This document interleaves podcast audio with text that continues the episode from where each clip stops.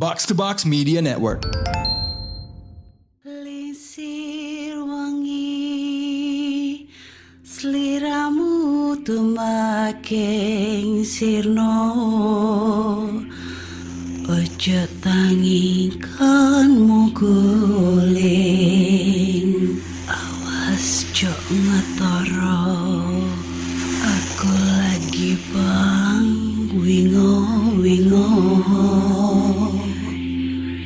Jin setan kang tak utusi Dadyo sembarang Wojo layu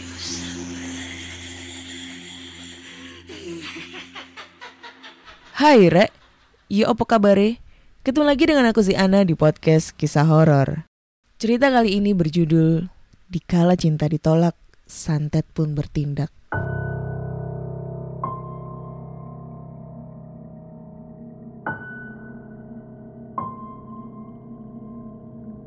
Hai Kak Ana, perkenalkan nama aku Didi. Jadi, mama saya ini adalah empat bersaudara di mana mama saya lah yang paling tua. Mereka ini terdiri dari tiga orang perempuan dan satu orang laki-laki. Untuk saat ini, semua saudara mama saya yang perempuan udah pada berkeluarga, sementara yang laki-laki ini belum. Cerita ini menimpa ke adik mama saya yang paling kecil. Kebetulan kejadian ini terjadi jauh sebelum tante saya ini menjadi seorang istri seperti saat ini. Awalnya, tante saya ini dapat kenalan cowok di Facebook. Setelah ditelusuri oleh tante saya ini, ternyata cowok ini berasal dari salah satu kota yang berada di Pulau Sulawesi. Jadi setelah perkenalan panjang dan komunikasi secara terus-menerus, akhirnya mereka pun menjalani hubungan secara serius. Sang cowok selama ini mengaku sebagai seorang pengusaha di kota yang telah saya maksud tadi. Karena melihat ada gelagat serius dari sang cowok, akhirnya nenek saya, almarhum, waktu itu meminta pihak cowok untuk datang ke kota saya. Permintaan keluarga saya pun diterima oleh pihak cowok.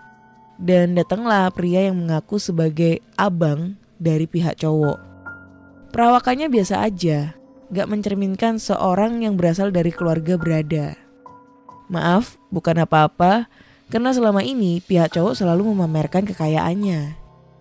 Lama perbincangan, akhirnya pun mereka meminta keluarga cowok untuk datang untuk membicarakan hal yang lebih serius.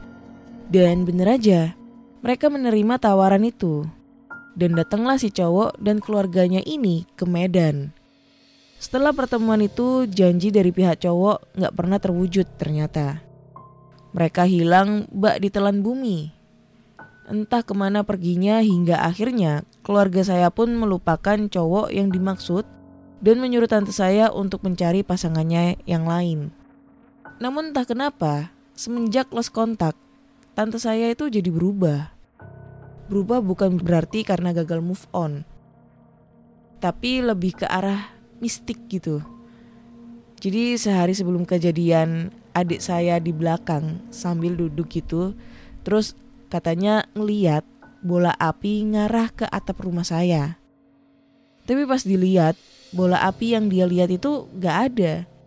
Dan setelah kejadian itu, tante saya jadi berubah. Pertama-tama mendadak tante saya ini jadi diem. Diem banget.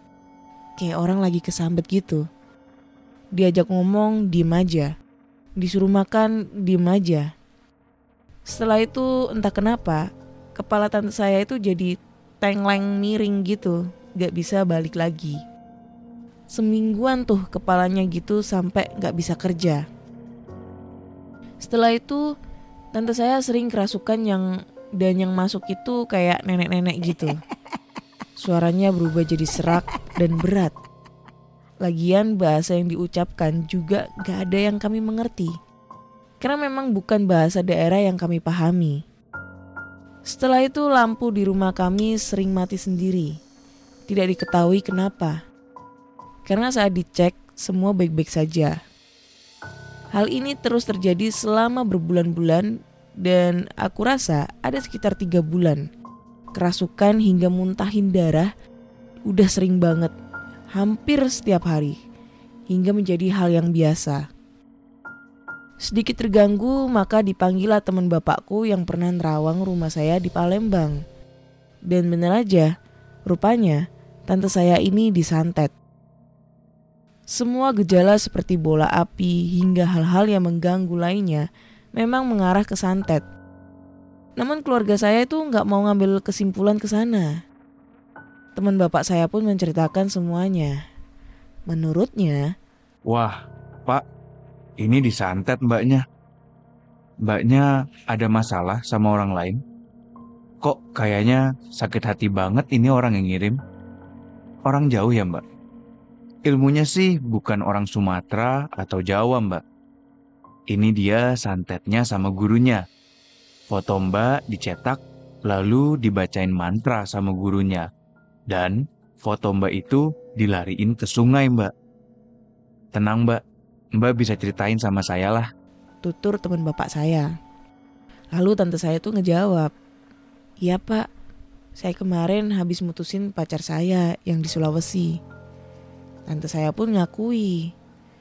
Semua anggota keluarga pun terperanjat mendengarnya karena selama ini tante saya ini jarang banget cerita soal ginian. Nah, masalahnya ini mungkin mbak. Kayaknya dia dendam mbak, sakit hati juga. Makanya mbak dikirimin yang enggak-enggak sama dia. Ini saya buang dulu ya. Habis itu, setiap azan maghrib, mbak minum air putih segelas sambil baca surat Al-Fatihah dan Al-Ikhlas sebanyak tujuh kali. Terus baru diminum ya mbak airnya. Mbaknya juga banyak-banyak sholat, biar kuat imannya. Teman bapak saya pun menasehati. Kemudian masuklah proses pembuangan santet yang dikirimkan ke tante saya. Sebelumnya teman bapak saya ini minta telur ayam satu sama ibu saya. Pas udah dikasih terus dibaca-bacain. Hanya beliau lah yang tahu baca-bacaannya itu apa. Setelah itu telur pun digosok-gosok di leher dan di punggung tante saya. Pas digosok-gosok itu, tante saya kepanasan. Terus keringet dingin pun bercucuran kayak orang mandi. Setelah 10 menit digosok-gosok, telurnya dipecahin dan dikeluarin isinya. Sontak kami pun kaget.